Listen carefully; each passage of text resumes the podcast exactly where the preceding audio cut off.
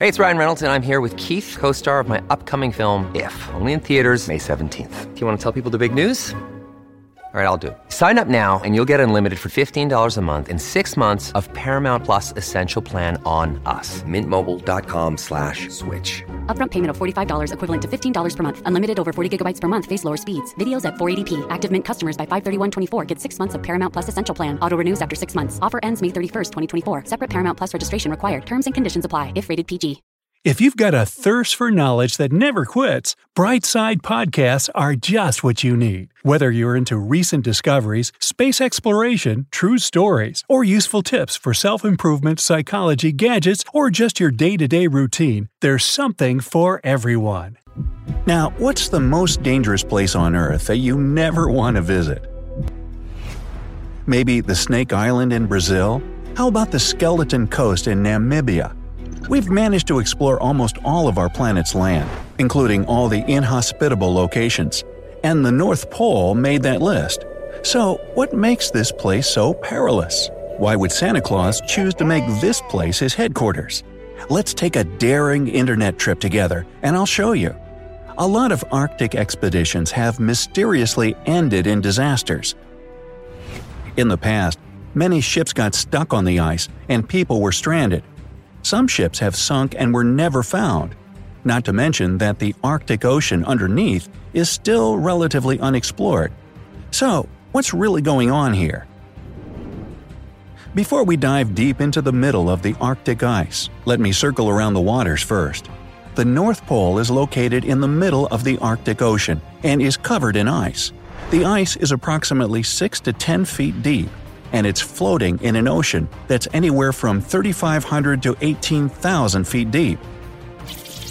You see, unlike Antarctica, there's no land on the North Pole, which is why it's in constant motion. But I'll get to that in a jiff. The fascinating thing is, even though the North Pole is literally ice, it's actually warmer than the South Pole. Now, don't get me wrong, they're both really cold because they don't get any direct sunlight. But there's more to that science. As I mentioned earlier, the North Pole is ice surrounded by land, and the South Pole is land surrounded by ice. The waters underneath the North Pole are warmer than the floating ice, and the ocean warms up the air a bit. Antarctica, on the other hand, is dry and 7,500 feet above sea level, which can cause the temperatures to drop to minus 76 degrees Fahrenheit in the winter and rise to a balmy minus 18 degrees in the summer. While in the North Pole, it only drops to minus 40 during the winter months and could even reach 32 degrees in the summer. So here's where it gets thought provoking.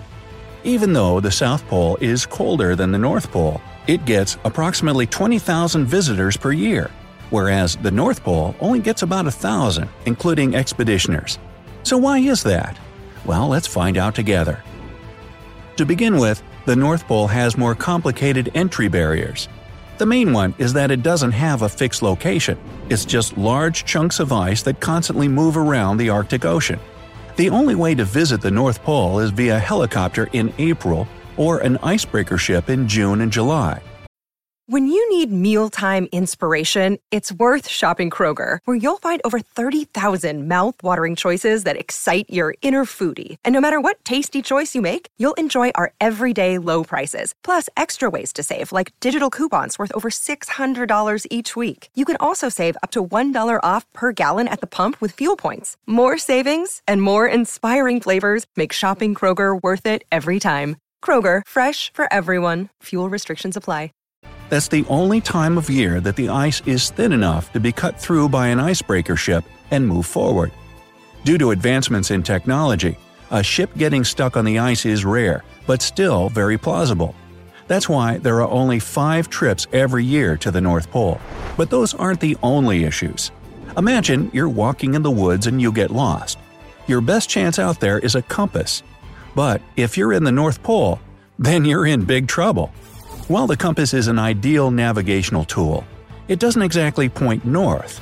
The Earth's magnetic pole is not the same as the geographic North Pole. The magnetic pole that compasses point at is located more than 1,000 miles away from true north, close to Canada. However, the magnetic pole doesn't have a fixed position either. and since the Earth's magnetic field changes, the magnetic North Pole moves. The difference between the North Pole and the north indicated on a compass is an angle called declination. And since the Earth's magnetic field isn't uniform, the declination varies. According to the United States Geological Survey, at high latitudes, local disturbances in the North Pole can cause the compass needle to point away from the magnetic North Pole. Sometimes it can even point south. So, if you were lost in the North Pole, then using a compass to find your way out would be useless. Expeditioners use charts of declinations and calibrations to point themselves in the right direction. Speaking of not being able to find your way out of there, figuring out what time it is can also be an issue in the North Pole. Because of the Earth's rotation, time is determined by the lines of longitude connecting the two poles. Since all the lines converge at the poles, this means that the North and South Pole are in all the time zones at the same time. Granted, explorers choose the most convenient time zone for them.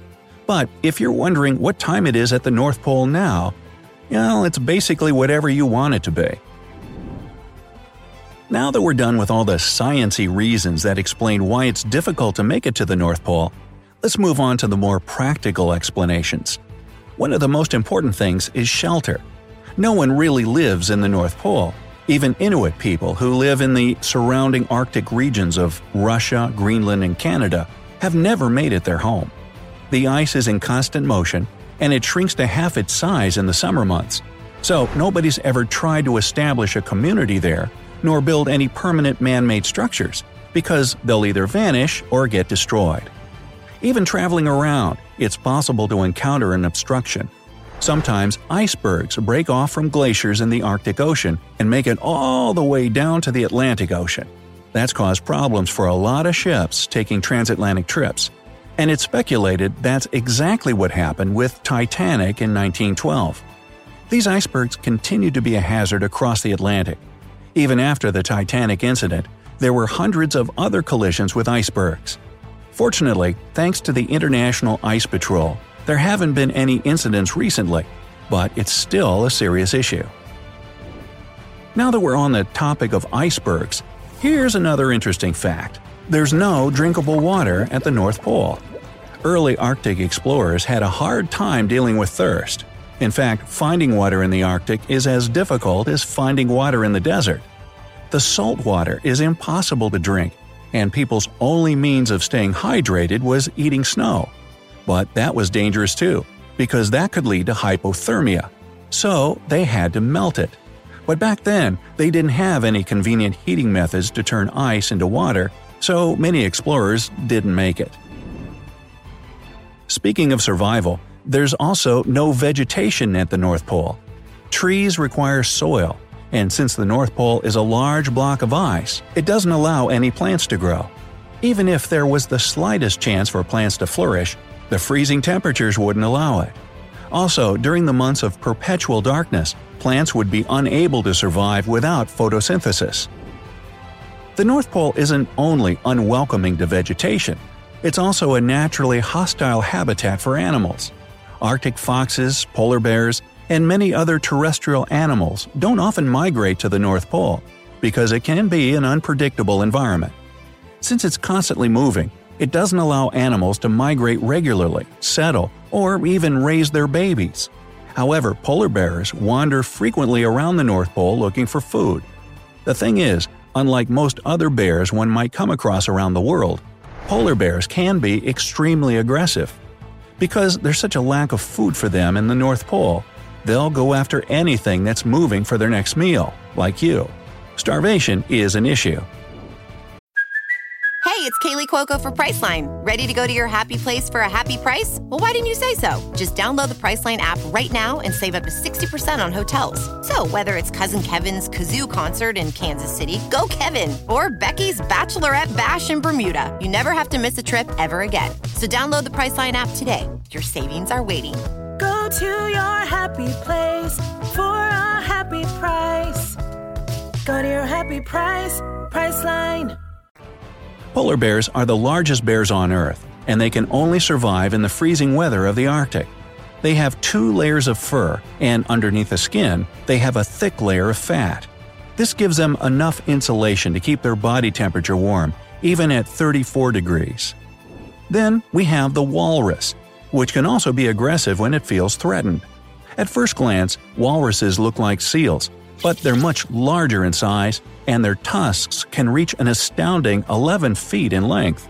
It can also be about four times the size of a polar bear, so it's not too threatened by such a wild animal. But the walrus is no saint either. Uh uh Since it can live on both the North Pole and the Arctic Ocean, there are records that they've attacked people as well, but not too often, thankfully.